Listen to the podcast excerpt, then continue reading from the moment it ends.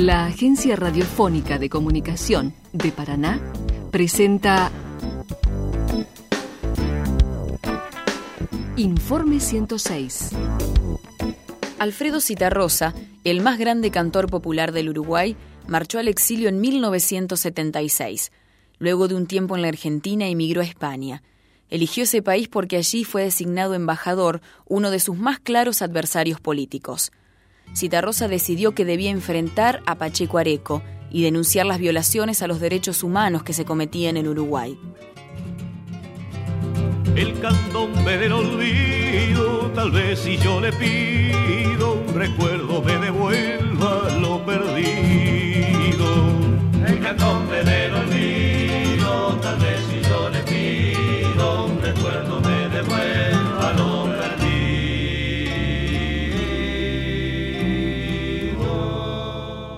En su exilio español, Citarrosa desarrolló muy poco su oficio de compositor. No podía crear si apenas podía vivir. Solo editó Candombe del Olvido y la primera versión de Guitarra Negra, su obra cumbre. Cuando el embajador Pacheco Areco fue destinado a Suiza, Alfredo Citarrosa regresó a América Latina y se instaló en México. Allí lo conoció el profesor Humberto Ríos, docente de la Facultad de Ciencias de la Educación de Paraná. En 1991 el profesor Ríos brindó un testimonio cargado de emociones y recuerdos. Hoy lo rescatamos para compartirlo nuevamente con ustedes. Alfredo Citarrosa lo conocí mucho antes de conocerlo realmente. Estaba yo mm, trabajando y preparando un largo documental sobre el exilio, el desarraigo, una coproducción que teníamos que realizar entre México y Canadá con el National Film Board y una de las personas que había llegado a México en esos días había sido Alfredo Citarrosa, que venía a dar un concierto. Lo entrevisté en su hotel de la colonia Roma. Y claro, la imagen que tenía de él, que era la de un hombre severo, adusto, eh, macro, casi solemne, se disipó casi inmediatamente, porque se prestó al reportaje fácilmente, dijo las cosas que tenía que decir, y de esa entrevista saqué en conclusión algo muy, muy particular porque después lo fui eh, corroborando año con año, en canción con canción.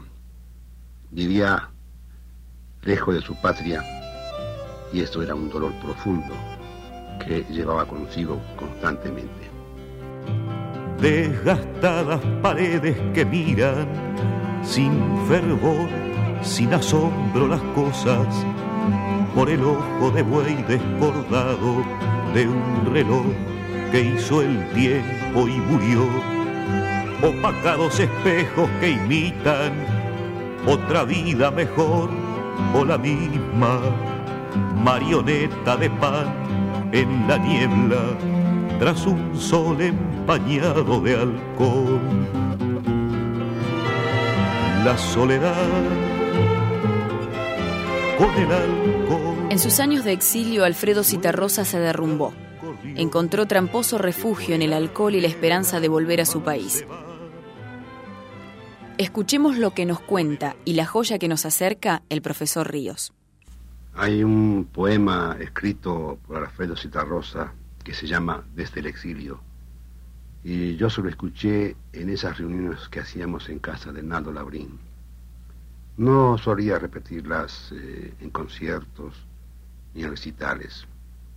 A veces lo hacía ya como al filo de la muy profunda madrugada, con un vaso de whisky en la mano. Y era como una como una puñalada profunda que nos hundía a todos en un poco en la desazón.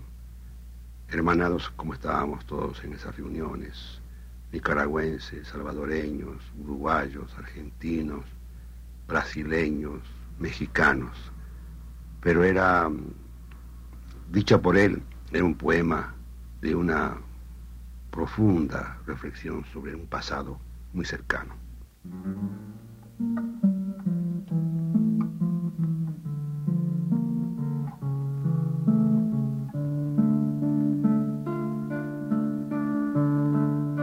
están nuevamente mis hijas a mi lado. He colgado los cuadros, he juntado mis libros, he conquistado el pan otra vez y he llorado, por cierto, tantas veces. Mas también he vivido. Todavía no han salido de mi tierra mis almas, ni han nacido los versos que escribiré algún día, cuando el puño cerrado y el corazón en calma rimen odio y amor con honor y alegría. Poco tiempo ha pasado para que el asco cese, para que el desconcierto de los menos se vuelva certeza y aparezcan los que hoy no comparecen, esgrimiendo su cara personal, una huelga, una víctima, un jueves, un hombre torturado, un muerto inolvidable, una mujer violada, un asunto pendiente, o esgrimiendo un pecado hasta morir. Doy fe, mis versos no son nada.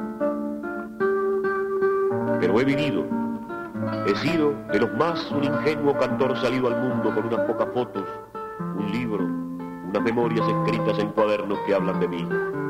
La historia la están haciendo otros. Ni siquiera quería saber de nuestros muertos, sus nombres ni sus días en qué fecha acabaron. Facturé dos valijas en el triste aeropuerto, como si en ellas fuera mi corazón cerrado.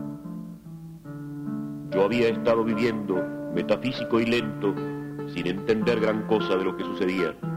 Pensaba que rimando dolor con sufrimiento, conjuraba la secta soldado policía. Y si sentís tristeza cuando mires para atrás, no te olvides que el camino es mal que viene y mal que va. No te olvides del pago si te vas para la ciudad. Cuanti más lejos te vayas, más te tienes que acordar. Cuanti más lejos te vayas, más te tienes que acordar. Alfredo se sentía muy, muy cómodo en México.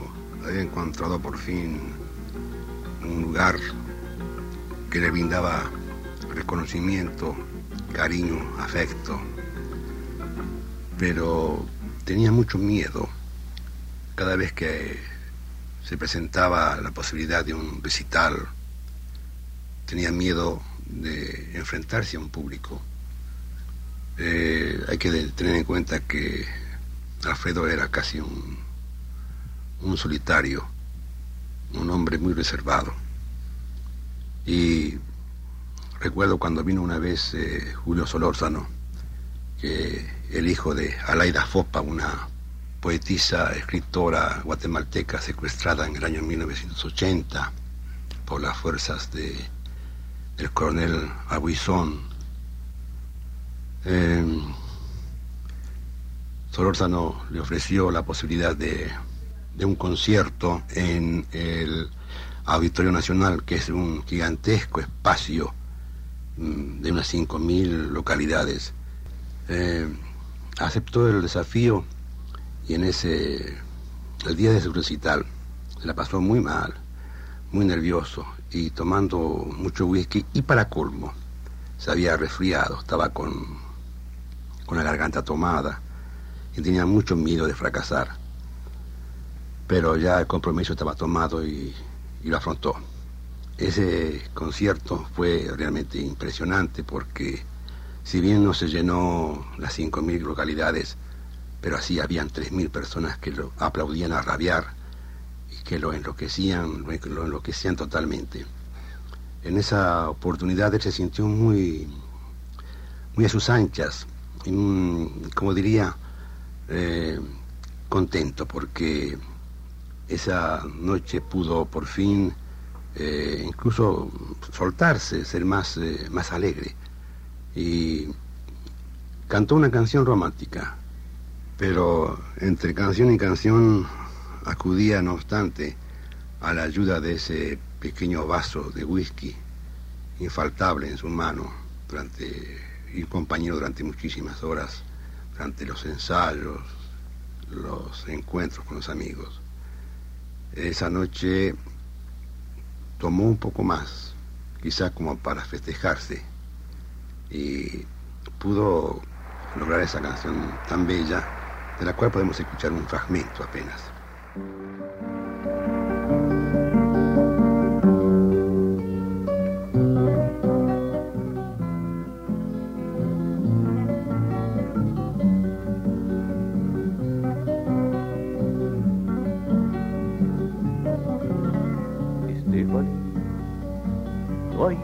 Más atroz que ser feliz. Decías anoche, convive por favor, bésame aquí, Estefanía. Sé que tu corazón fala de mí y eso es dolor, Estefanía.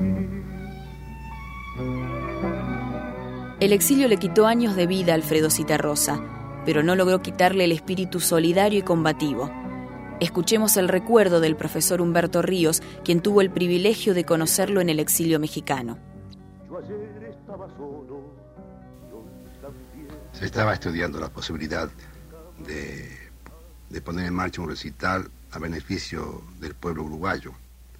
No hay que olvidar también una cosa, en México durante esos largos años era muy común, muy normal que hubiera una buena cantidad de recitales dados por los cantores, los músicos eh, latinoamericanos y eh, con el apoyo de los eh, compañeros mexicanos en un amplio espectro de solidaridad para que pudieran recaudar fondos y enviar en el caso, por ejemplo, de Argentina, enviar a los familiares de los detenidos, en el caso de Uruguay lo mismo, para Brasil exactamente igual, también para Colombia y también para Nicaragua.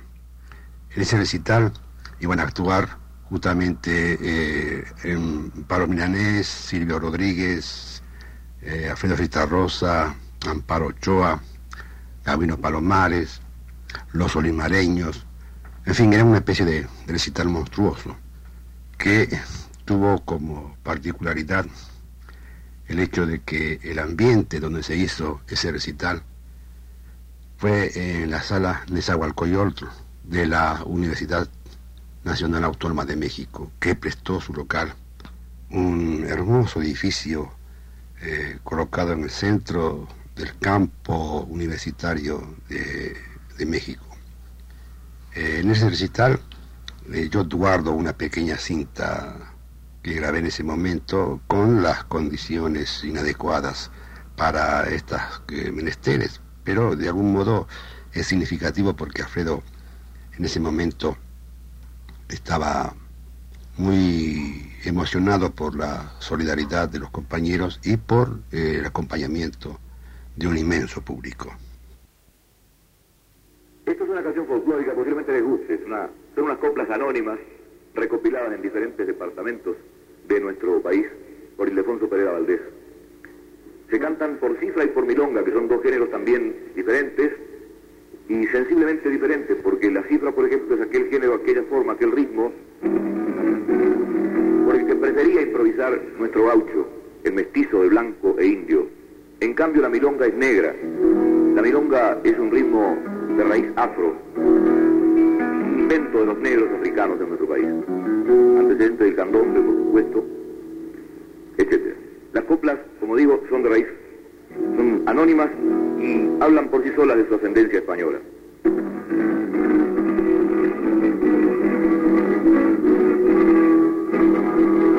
A la mujer cuando es buena, a la mujer cuando es buena no hay plata con que pagarle. A la mujer cuando es buena no hay plata con que pagarle, pero cuando sale mala no hay palo con que pegarle.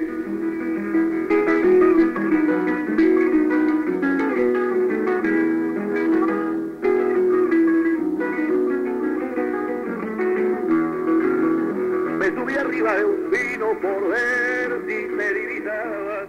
Me subí arriba de un pino por ver si me divisaba. Y como el pino era Alfredo Citarrosa estuvo ocho años, un mes, tres semanas y un día en el exilio. Como él mismo confesaría, pasó todo ese tiempo sufriendo una nostalgia casi enfermiza. Antes que cualquier otra cosa prefería quedarse encerrado entre libros y discos para evocar a su tierra, soñando con regresar. Quisiera decir que tengo alegría en lo que doy, pero con mi canto voy más triste de lo que vengo. Tengo un canto que me canta, tal vez para que me asombre. Cuando canto soy un hombre con un pueblo en la garganta. Quisiera decir que tengo alegría en lo que doy, pero con mi canto voy más triste de lo que vengo.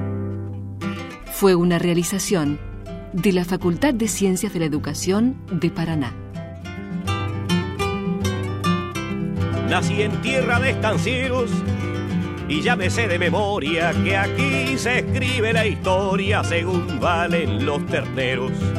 Al pobre nadie lo amaca, nadie tasa su desgracia. La justicia es una vaca pastando en la democracia. Quisiera decir que tengo alegría